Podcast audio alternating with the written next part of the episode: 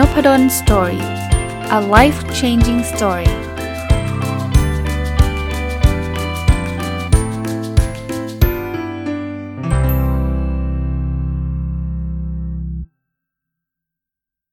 สวัสดีครับ ยินดีต้อนรับเข้าสู่นพดล Story Podcast นะครับ ผมยังคงอยู่กับหนังสือเล่มนี้นะ หลังจากสัปดาห์ที่ผ่านมา ในประมาณสักวันวันพุธวันพฤหัสเนี่ย ก็ เอาเล่มนี้มารีวิวนะครับ ก็เน้นก่อนไม่จะจะไม่ได้รีวิวรวดเดียวนะ ก็จะจะกลับมาบางครั้งบางคราวสลับกับกับเรื่องอื่นๆด้วยนะครับ หนังสือชื่อว่า This Book Could Fix Your Life นะครับ เขียนโดยคุณเฮเลนทอมสัน ไม่แน่ใจว่ามีแปลหรือยังนะ แต่ว่ามันมีหลายๆ บทที่น่าสนใจก็เลยจะหยิบยกมาบางบท แล้วก็มาชวนคุยชวนเล่าให้ฟังนะครับวันนี้จะเอามาฝากเป็น 5 เทคนิคการสร้างความมั่นใจให้กับตัวเองนะ ผมคิดว่า ปัญหาเรื่องความมั่นใจเนี่ยเป็นปัญหาหนึ่งที่หลาย ๆ คนเผชิญอยู่ ผมอาจจะโชคดีที่ได้เป็นอาจารย์สอนหนังสือ ก็จะเห็นเด็กที่ทั้งมั่นใจกับเด็กที่เก่ง แต่ก็ไม่ค่อยมั่นใจหรือเด็กที่ไม่เก่งแล้วก็ไม่มั่นใจด้วยนะผมถ้าผมสอนผมก็จะพยายามเสริมสร้างความมั่นใจให้กับเขาให้มากที่สุด เท่าที่จะทำได้นะครับ แต่ว่าผมไม่ได้มีโอกาสไปเจอทุกคนเนาะก็อ่านหนังสือเจอบทนี้ขึ้นมาเนี่ยคิดว่าหลาย ๆ คนอาจจะมีปัญหาเรื่องความมั่นใจเล่าประสบการณ์ส่วนตัวก่อนนะผมเด็กๆผมก็กลัวนะไม่กล้าเป็นเด็กที่ไม่ชอบพรีเซนต์ไม่ชอบนำเสนอ มือไม้เย็น จนถึงปัจจุบันเนี่ยอาจจะไม่ถึงกับมือไม้เย็นนะแต่ว่ายังมีความตื่นเต้นอยู่เป็นเรื่องปกติ ถึงแม้ว่าจะพูดหน้าชั้นทุกวันทุกวันเลยนะ เพราะว่าต้องไปสอนหนังสือนะคุณไม่ไม่ไม่พูดไม่ได้นะครับ คราวนี้มาดูมาดูเทคนิค 5 ข้อนะซึ่งซึ่งผมคิดว่าเอาไปปรับใช้ได้ ที่จะทำให้เรามั่นใจมากขึ้นนะเขาบอกข้อแรกเนี่ยถึงแม้เราจะไม่มั่นใจเนี่ยให้เราพยายามทำท่าทางมั่นใจไว้ก่อนทำท่าทางมั่นใจ ภาษาอังกฤษบอกว่า if you can make it fake it ก็คือถ้าคุณทำไม่ได้ก็แกล้งทำซะงั้นเนี่ยท่าทางมั่นใจทำยังไงเขาบอกอย่างแรกนะ ยืนตัวตรง คนที่ไม่มั่นใจจะโค้งโค้งงอไม่เอา ยืนตัวตรง ยืนตัวตรง อันที่2เนี่ยเขาเรียกอกผายไหลพึ่งอะ่ะถ้าแปลเป็นภาษาไทยอะ่ะนะก็อย่าอย่าอย่าอย่าหอไหลอะนะครับนะเขาบอกให้ให้ดึงไหล่ออกไปข้างหลังก็คืออกผายนะคือคือยืดยืดตัวตรง อกผายไหลพึ่งนะครับ คอตั้งตรงไม่ไม่ต้องเก๊กมากนะ บางคนแบบตั้งซะจนแบบเวอร์ อันนั้นก็เวอร์ไปนะ คือเอาแค่ว่า ถ้าถ้าทางคนมั่นใจอะนึกนึกภาพออกใช่ไหมเขาบอกว่าการทำท่าทางแบบนี้มันจะส่งผลทำให้เรามีความรู้สึกมันคือเอางี้อย่างแรกที่จะส่งผลนะจะส่งผลให้ฝ่ายตรงข้ามเนี่ยรู้สึกว่าเราเป็นคนมั่นใจ อย่างแรกก่อนเลยนะ ถ้าเกิดคุณงองอีกขึ้นไปเนี่ยเขาจะมองเห็นว่าคุณเป็นคนไม่มั่นใจละแต่พอคุณยืดยืดตัวอกผายไหลพึงเดินแบบสง่าเนี่ย คนคนคนที่อยู่ตรงข้ามเราหรือคนที่เขาเขาเป็นคู่สนทนาเราเนี่ยเขาจะรู้สึกว่าเรามั่นใจ หรือหรือคุณกำลังจะขึ้นเวทีเนี่ยคุณกลัวกลัวนะมือไม้เย็นนะลองทำดูฮะยืดตัวตรงเดินแบบกระฉับกระเฉงขึ้นบนเวทีเนี่ยเซนส์ของคนฟังเขาจะรู้สึกว่าเฮ้ยคนนี้เด็ดมั่นใจนะแล้วมันไม่ได้ให้คนอื่นรู้สึกบอกโหอาจารย์ ไปทำให้เขารู้สึกมั่นใจแล้วเดี๋ยวผมก็เละสิไม่ฮะตัวคุณเองอะ เวลาคนอื่นเขามองคุณว่าคุณเป็นคนมั่นใจ คุณก็จะมั่นใจขึ้นนะ คือคุณเอาจริงๆนะนี่อันนี้ผมพูดจริง ๆ เลยว่าเอ่อท่าทางเนี่ยส่งผลต่ออารมณ์นะส่งผลต่ออารมณ์ คุณลองทำท่าไม่มั่นใจเนี่ย คุณจะจะเริ่มแบบจิตใจมันจะเริ่มไม่มั่นใจอะ่ะไม่เชื่อลองทำงี้ คุณลองยิ้มนะ แล้วลองพูดภาษาที่มันโกรธๆดิมันมันจะขัดเลยอะ่ะคือมันทำไม่ได้ เพราะว่าสภาพร่างหน้าหน้าตาเรามันยิ้มอะ่ะ ยิ้มแต่ว่าพอยิ้มแล้วจะแบบจะโกรธยังไงอะ่ะใช่ป่ะคือเขาถึงบอกไงยิ้มเนี่ยมันสร้างความสุขให้ไม่ใช่ไม่ต้องเป็นสุขก่อนแล้วค่อยยิ้มนะปกติคนเราจะรอความสุขก่อน รอความสุขก่อนแล้วค่อยยิ้ม บอกเฮ้ยบางทีคุณยิ้มก่อนเลย แล้วเดี๋ยวร่างกายมันมันมันบอกสมองเราเองว่าเฮ้ยตอนนี้ต้องมีความสุขนะคล้ายๆกันคุณทำท่ามั่งมั่นใจปุ๊บเนี่ยเขาจะบอกสมองคุณนะว่าเฮ้ยตอนนี้ต้องมั่นใจนะเพราะท่านี้มันท่ามั่นใจอะคุณจะทำอย่างอื่นมันจะขัดนะเนาะก็ ทดลองดูไม่มีอะไรเสียหายเลยนะครับ มันไม่ได้ทำอะไรยากยากเย็นเลยนะ อันที่2เขาบอกว่าให้ฟังเพลงที่มันเสริมสร้างความมั่นใจ เอาเพลงฝรั่งนะเขาแนะนำนะ We Will Rock You by Queen Queen เป็นคนร้องนะหรือ Get Ready for This นะครับคนร้องคือ To Unlimited หรือ In the Cup คนร้องคือ 50 Cent เขาบอกว่าจะขึ้นขึ้นเวทีงานใหญ่ๆ หรือ Big Event ต่างๆนะฟังเพลง อันนี้ผมเล่าให้ฟังทั้งประสบการณ์ส่วนตัวนะ แล้วก็ ที่ที่ได้เห็นมาที่ได้ยินมา เอาเอาที่ได้ยินมาก่อน นักฟุตบอลน่ะหลายคนน่ะเวลาจะไปแข่งนัดชิงชนะเลิศนัดสำคัญสำคัญเนี่ยเขาจะมีหูฟังและผมเชื่อว่าเขาก็ฟังเพลง อาจจะไม่ใช่เพลงพวกนี้ก็ได้นะ เพลงอะไรก็ได้ที่ฟังแล้วมันฮึกเหิม ฟังแล้วมันแบบเชื่อมั่นมันมั่นใจ ส่วนตัวผมเนี่ยผมชอบฟังเพลงอะไรรู้ปะ Final Countdown ผมชอบฟังเพลงนี้ฟังตั้งแต่ตอนมัธยมเลยมั้งชอบฟังตอนไหนไหม วันจะสอบมันมันเป็น Final Exam นะ Final Countdown นี่ชอบมากนะ กับอีกเพลงหนึ่งนะ คือ We Are the Champion อะผมผมไม่รู้ว่าใครร้องนั้นต้องขออภัยนะที่แบบเขาชอบเปิดตอนตอนเอ่ออะไรนะนักกีฬาที่ได้แชมป์ยูฟาแชมเปี้ยนลีกแชมป์โลกแชมป์อะไรพวกเนี้ยนะสองเพลงเนี้ย Final Countdown เนี่ยคือฮึกเหิมหรือ We Are the Champion ฮึกเหิมเพราะแต่ละท่านลองลองลองไป ไปไปหาเพลงประมาณนั้นดู วันก่อนผมโพสต์ใน Facebook ในเพจนพดล Story ว่าเวลารู้สึกแย่ๆเนี่ยชอบฟังเพลงอะไรที่มันจะทำให้เรามีพลังกลับมาโอ้ยได้เพลงมาเยอะนะแสงสุดท้ายนะหรือว่าเพลงของพี่ตูน Body Slam หลาย ๆ เพลงเลยนะครับลองลองลองไปเสิร์ชหาดูฮะลองไปเสิร์ชหาดูแล้วลองลองใช้ดูมันก็ไม่ได้ยากอะไรนะครับ อันที่ 3 อันนี้เขาเขาเขาเน้นเฉพาะผู้หญิง ผมไม่แน่ใจว่าจำเป็นต้องเป็นผู้หญิงด้วยหรือเปล่านะครับ แต่ว่าเอาเอาเอาตามที่หนังสือเขียนนะเขาบอกว่าถ้าคุณเป็นผู้หญิงเนี่ย ให้คุณไปอยู่กับผู้หญิงคนที่คุณแบบเชื่อมั่นในตัวเขาอะให้ไปอยู่กับผู้หญิงที่คุณแบบเป็นไอไอคอนเนี่ยนึกจากนึกภาพออกมาเป็นแบบผู้หญิงดังๆ ผู้หญิงเก่งๆอะนะครับเขาบอกว่ามันจะทำให้คุณรู้สึกแบบเจ๋งขึ้นมาทำให้คุณรู้สึกแบบเออแบบแบบ ฉันฉันก็เชื่อมั่นในตัวเองได้นะ ผมว่ามันมันเป็นจิตวิทยาอันหนึ่งอะที่เราเห็นคนที่แบบเอ้ยคนนี้เขาทำได้เขาสำเร็จ เราก็อยากจะเป็นคนนี้ เพราะนั้นเนี่ยเราก็น่าจะทำได้อย่างเขาอะไรเงี้ยมันเกิดแรงจูงใจมันเกิดแรงกดตุ้น ไม่แน่ใจผู้ชายจะได้ไหมนะ แต่ผมคิดว่าไม่เสียหายลองทำดูก็ได้นะครับ หาคนที่เป็นแบบ เป็นไอคอนเป็นไอดอลเรานะเป็นคนที่เราชื่นชมชื่นชอบแล้วรู้สึกว่าเขาเจ๋งอะนะครับ ถ้าเราอยู่ใกล้ๆเขาเราจะได้พลังนั้นมานะถ้าหาไม่เจอทำไงส่วนตัวนะเล่าให้ฟังนะ ดู YouTube ผมเนี่ยอาจจะไม่ได้มีประสบการณ์แนวแนวนี้โดยตรงนะ แต่ผมเคยจำได้ว่าเด็กๆอะ่ะ เวลาผมดูนักฟุตบอลเขาเล่นน่ะดูแล้วฮึกเหิมอยากเป็นแบบเขา ก็จะออกไปเล่นบอลวิ่งใหญ่เลย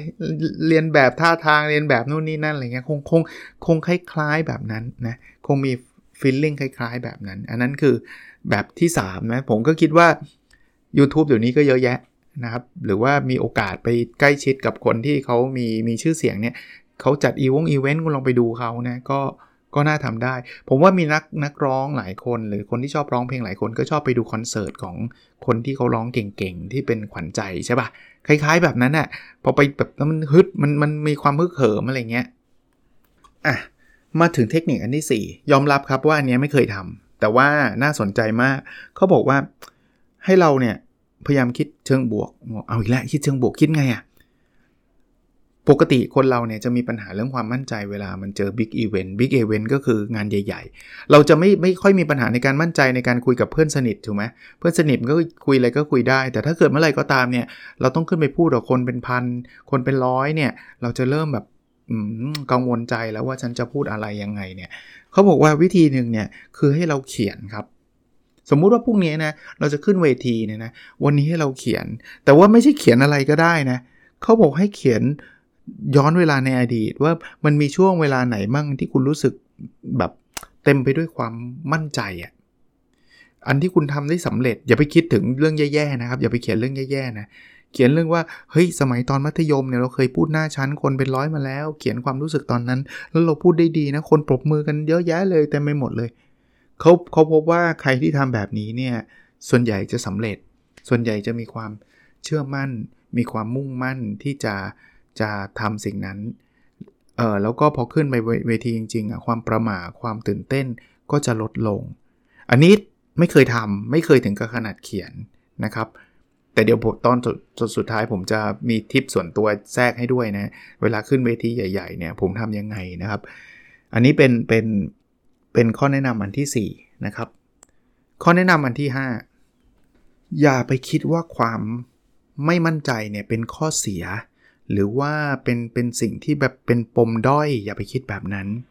บอกหลายครั้งเนี่ยถ้าเรามั่นใจมากเกินไปก็ไม่ดี คุณเคยเห็นคนที่มั่นใจมากเกินไปปะ คนคนอื่นพูดอะไรไม่ฟัง ฉันเก่งที่สุด ฉันเป็นนักพูดที่เยี่ยมที่สุดในประเทศ อย่างนี้ก็คนก็หมั่นไส้เอา คนก็เกลียดเอา บางทีความอ่อนน้อมถ่อมตนของเรานะ ความรู้สึกที่มันไม่ค่อยมั่นใจในบางเรื่องก็เป็นสเสน่ห์เพราะฉะนั้นเนี่ยอย่าไปถือว่าเป็นปมว่าฉันนะ่ะมันแย่ ฉันนะ่ะมันไม่มั่นใจในตัวเองไม่ได้ถึงขนาดนั้น แน่นอนเราอยากมั่นใจขึ้น ผมก็บอกเทคนิคมา4ข้อจากหนังสือเล่มนี้แล้ว แต่ว่า ข้อที่ 5 เป็นการปลอบประโลมใจเราเองว่า เฮ้ยเราธรรมดา คนที่เป็น introvert เมื่อวานผมก็พูดเรื่องนี้นะ ผมก็เป็นคนที่แบบ introvert นะ ก็อาจจะมีแนวโน้มที่จะไม่ชอบคนเยอะๆ แต่แต่เน้นอีกนิดนึงนะ introvert เนี่ยไม่ใช่คนที่เกลียดสังคม หรือว่าไม่เกลียดผู้คนไม่ใช่นะครับ introvert ก็ไปพูดกับคนเยอะแยะได้ดีนะ คนที่เป็น introvert ที่ดัง ๆ เช่น Mark Zuckerberg หรือ แม้กระทั่งบิลเกตเนี่ยเขาก็เป็นคนที่พูดต่อหน้าสาธารณะได้เยอะแยะ เพราะฉะนั้นเนี่ยก็ก็อย่าไปถึงกับขนาดที่ว่า เฮ้ย เรามันแย่เรามันไม่ดีเราต้องแก้ไขเลยไม่ไม่ถึงขนาดนั้น เอาสรุปจากหนังสือก่อนแล้วเดี๋ยวผมแถมทิปส์ผมให้ด้วยนะอันแรกนะ ถ้าคุณอยากจะเป็นคนที่มั่นใจมากขึ้นนะครับทำท่าทาง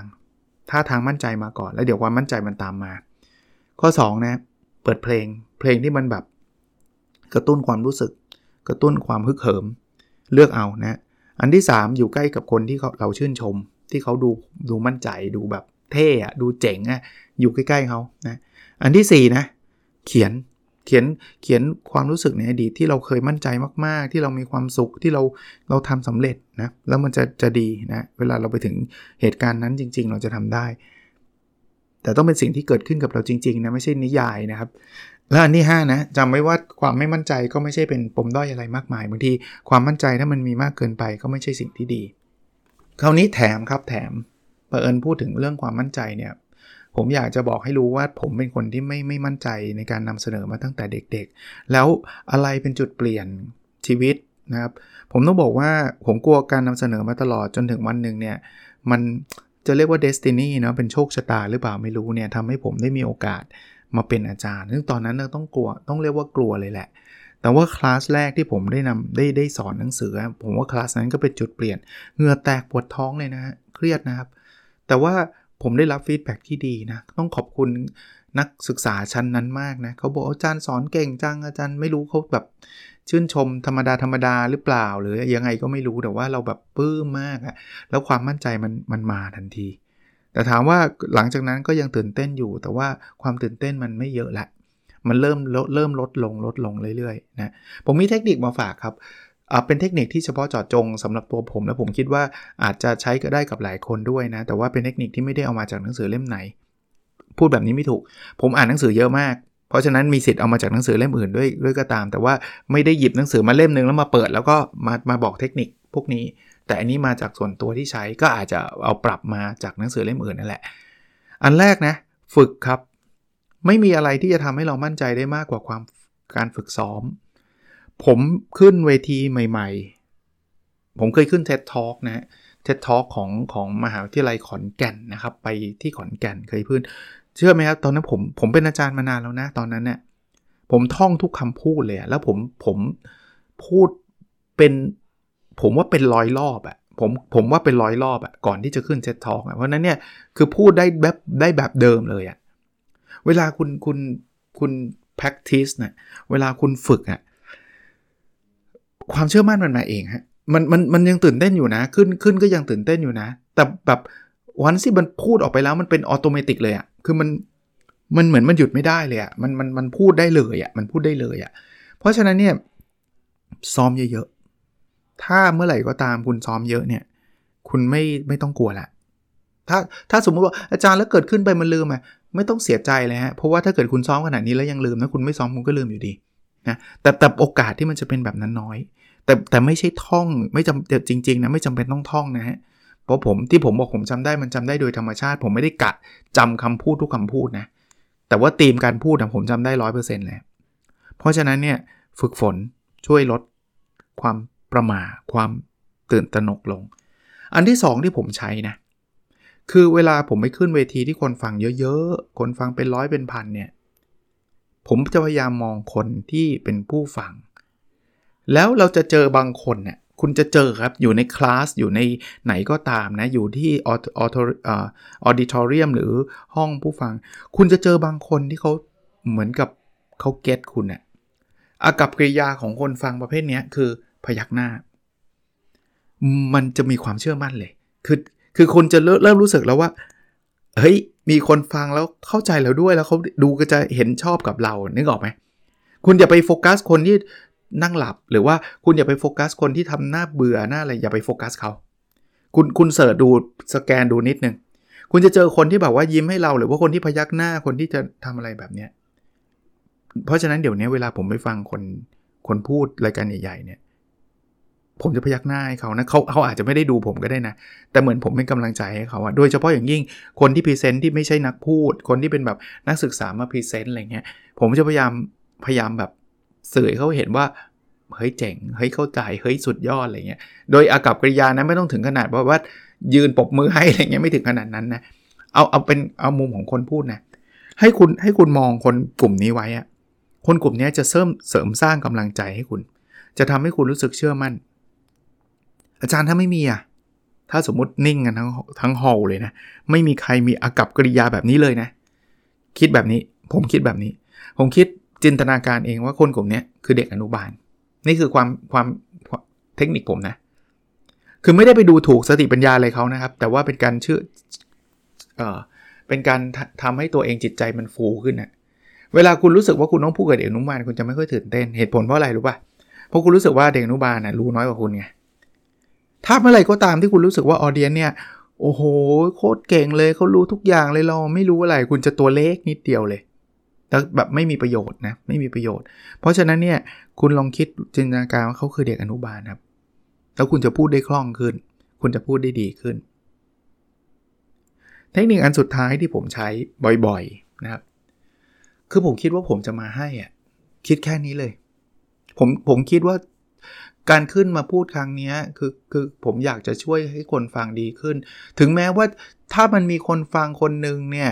หรืออีกกี่คนก็แล้วแต่เนี่ยเขารู้สิ่งที่ผมพูดอยู่แล้วเขารู้ดีกว่าผมอีกเนี่ย ก็ไม่ได้ทำร้ายเขาหรอก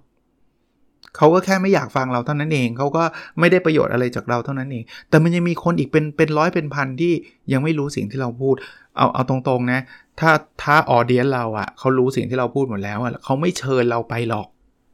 จริงปะ เขาเขาไม่เชิญคนคนนึงมาสอนวิวธีบวกเลข1บวก1เท่ากับ2หรอกใช่ไหมถ้าเกิดคนฟังเขารู้อยู่แล้ว เพราะฉะนั้นเนี่ยคนที่เขาเชิญเราไปอะมันแปลว่าคนส่วนใหญ่ที่เป็นคนฟังอะไม่รู้ เพราะฉะนั้นเนี่ยคุณไม่ต้องคิดเลยว่าคุณจะดูดีไหม คุณจะเท่ไหม คุณจะหล่อไหม คุณจะสวยไหม ไม่อย่าไปคิดแบบนั้น คิดแบบนั้นคิดเอาเข้าข้างตัวเองแล้วเราเครียด เฮ้ย ฉันพูดแบบนี้ฉันจะดูดีหรือเปล่า เราเครียด คุณคิดว่าวันนี้คุณมีเรื่องจะมาเรื่องดีๆ จะมาเล่าให้เขาฟัง แล้วมันอาจจะเปลี่ยนชีวิตเขาก็ได้นะ แล้วมันอาจจะไม่ได้เปลี่ยนชีวิตคนทั้งหมด ทั้งฮอลเป็นพันแต่มันอาจจะเปลี่ยนชีวิตคนสักคนหนึ่งสองคน คุณก็คุ้มแล้ว คุณมีหน้าที่สื่อสาร อันนี้แถมให้นะครับ แถมให้สำหรับตอนนี้นะครับ ก็กลับมาที่หนังสือนะ This Book Could Fix Your Life ของคุณเฮเลนทอมสันนะ ก็เดี๋ยวว่างๆ ก็จะอาจจะกลับมา ในเล่มนี้ หรือก็อาจจะสลับไปรีวิวหนังสืออยู่นะครับก็หนังสือที่ผมอ่านอยู่ 3-4 เล่ม ก็บางเล่มก็ไก่จบแล้วอะไรเงี้ยก็สลับไปสลับมาแบบนี้นะครับ โอเคครับ แล้วเราพบกันในสดถัดไปนะครับ สวัสดีครับ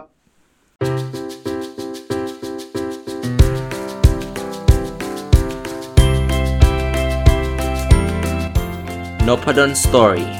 a life changing story